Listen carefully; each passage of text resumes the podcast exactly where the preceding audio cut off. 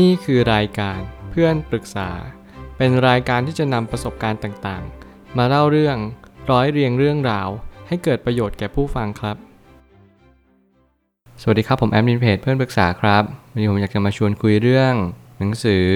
ก้าวแรกอ่านงบการเงิน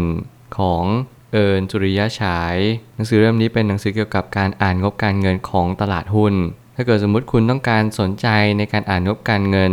ดูฟันดัมเบลทัลเน้นพื้นฐาน หนังสือเล่มนี้เป็นคำตอบเลย แล้วตอนนี้ใน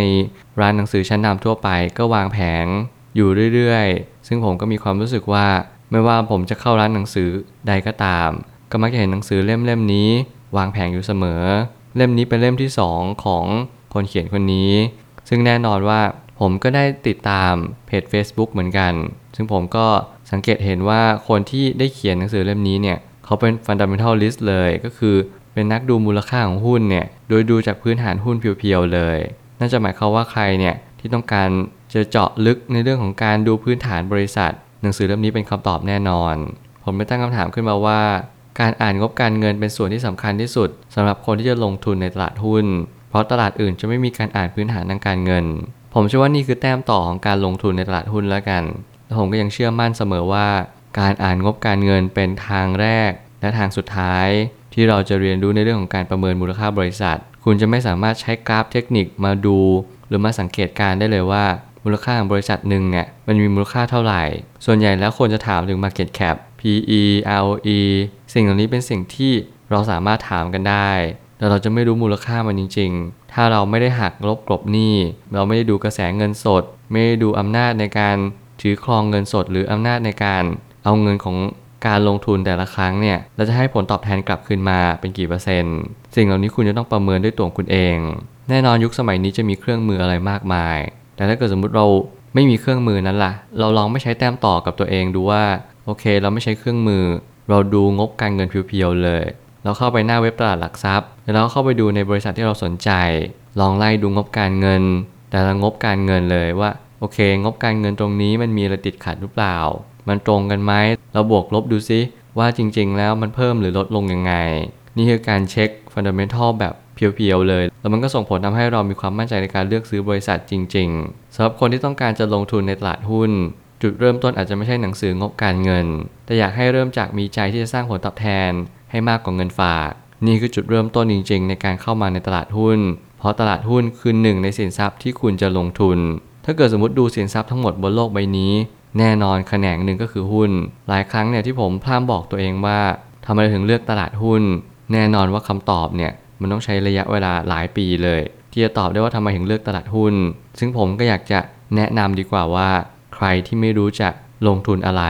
การลงทุนหุ้น เป็นการลงทุนที่ปลอดภัยที่สุด ถ้าเราเอาเงิน ใส่ไปในบริษัทที่มีงบการเงินที่ดีเยี่ยม เราต้องดอกจันเอาไว้หนักๆเลยว่า เราต้องลงทุนในบริษัทที่มีงบการเงินที่ดีเยี่ยมเท่านั้น นั่นจึงจะปลอดภัย เพราะว่าอย่างน้อยที่สุดเราสามารถที่จะถือหุ้นบริษัทนี้มากกว่า 10 ปีได้แน่นอน งบที่ดูง่ายที่สุดคืองบดุล หรืองบแสดงฐานะทางการเงิน ก็จะมีการดูสินทรัพย์หนี้สิน และส่วนผู้ถือหุ้น วงเล็บความเป็นเจ้าของ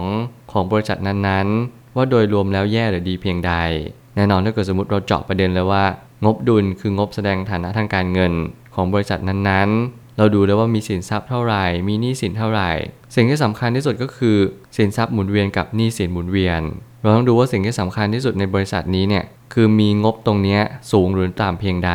ถ้าเกิดสมมุติว่าสินทรัพย์หมุนเวียนหนี้สินหมุนเวียนน้อย เราก็จะดูได้เลยว่าบริษัทนี้สามารถที่จะปรับตัวได้ช้ากว่าบริษัทอื่น และที่สำคัญกว่านั้นก็คือดูเงินสดของบริษัท เพราะผมเชื่อว่ายังไงแล้วเงินสดของบริษัทเนี่ยก็ยังมีความสำคัญ ไม่แพ้ไปกว่าดูสินทรัพย์หมุนเวียนเลย เพราะว่าเงินสดเนี่ยสามารถที่จะชำระหนี้ตามกฎหมายได้อย่างรวดเร็วที่สุด เราจึงจะเป็นจะต้องดูเงินสดของบริษัท รวมถึงถัดมาเราก็ต้องดูงบกระแสเงินสด งบที่อยากให้สังเกตแล้วมองให้ขาดที่สุด คืองบกระแสเงินสด เพราะเป็นงบที่แต่ละอุตสาหกรรมจะแสดงไม่เหมือนกัน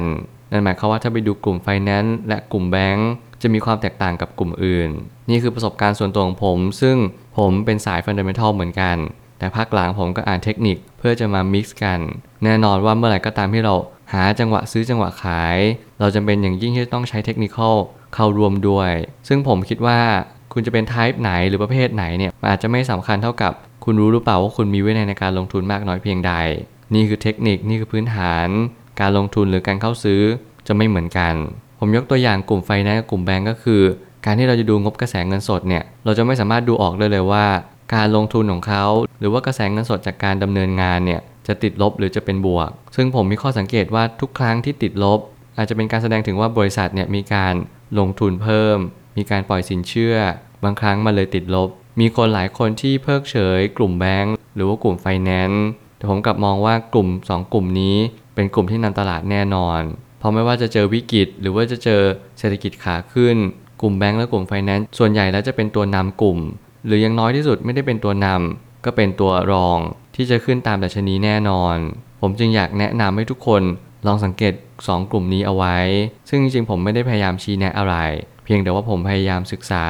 กลุ่มไฟแนนซ์กับกลุ่มแบงก์เอาไว้ให้มากที่สุด เพราะว่ามีหนังสือน้อยเล่มจริง ๆ ที่จะอธิบายงบการเงินทั้งสองกลุ่มนี้ ถ้าเป็นไปได้ผมก็อยากที่จะอ่านงบการเงินของกลุ่มแบงก์ให้ขาด เพราะจะได้เข้าใจว่า เอ๊ะ ในการที่เราจะลงทุนหุ้นกลุ่มแบงก์เนี่ย มันไม่เหมือนหุ้นอุตสาหกรรมอื่นๆ เลยนะ ที่เราจะมาดูงบการเงินแบบตรงไปตรงมา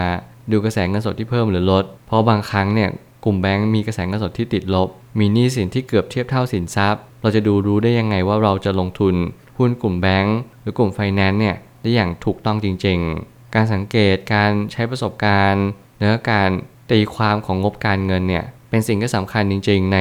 การที่จะดูงบการเงินของแต่ละบริษัท เพราะแต่ละกลุ่มจะไม่เหมือนกัน คุณจะเป็นต้องสังเกต แล้วก็จงเป็นเอ็กซ์เพรสในแต่ละกลุ่ม เพราะแต่ละกลุ่มนั้นจะมีงบการเงิน ที่เป็นเอกลักษณ์และเฉพาะเจาะจงจริง ๆ สุดท้ายนี้งบที่หลีกเลี่ยงในการดูมากที่สุดคือ งบกำไรขาดทุนเบ็ดเสร็จ เพราะถ้าหากเรามองแต่ว่าบริษัทนี้กำไรหรือไม่อย่างไร มันจะทำให้เราขาดการพิจารณาในการตกแต่งงบการเงิน ซึ่งอันนี้จะอันตรายที่สุด ผมคิดว่าการตกแต่งงบการเงินที่ง่ายที่สุดก็คือ งบกำไรขาดทุนเบ็ดเสร็จ แน่นอนว่า part นี้ก็จะไม่มีอะไรมาก มีเพียงแค่รายได้กำไร แล้วก็ดูต้นทุนในแต่ละต้นทุน ซึ่งถ้าถามว่างบการเงินตรงนี้จำเป็นไหมก็จำเป็นอย่างยิ่ง ที่เราจะคาดการณ์หรือทำนายกำไรของบริษัทในอนาคต ซึ่งผมไม่อยากให้ทุกคนเน้นตรงจุดนี้มากเกินไป ดูว่าบริษัทกำไรหรือว่าขาดทุน บางครั้งเนี่ยราคาหุ้นมารับรู้ว่ากำไรเนี่ยมันเติบโตไปแล้ว แต่เราไม่รู้เบื้องหลังของบริษัทนี้ หรือว่างบการเงินปีก่อนๆว่าเขาอาจจะขาดทุนมาติดต่อกัน นับครั้งไม่ถ้วน แล้วเพิ่งมีกำไรปีแรก แน่นอนถ้าเกิดสมมติเราพูด ในกรณีนี้มันอาจจะเป็นเหมือนหุ้น turnaround แต่เราก็ต้องย้อนกลับไปดูงบดุล หรืองบแสดงฐานะทางการเงินก่อนว่า มีหนี้สินหรือสินทรัพย์มากน้อยเพียงไร เพราะน่าจะเป็นตัวชี้วัดอีก part หนึ่งที่เราจะรู้ได้ว่าเราควรจะลงทุนในบริษัทนี้จริง ๆ หรือเปล่า หลายคนดูงบการเงินแบบไม่ได้ละเอียดถี่ถ้วนเพียงพอ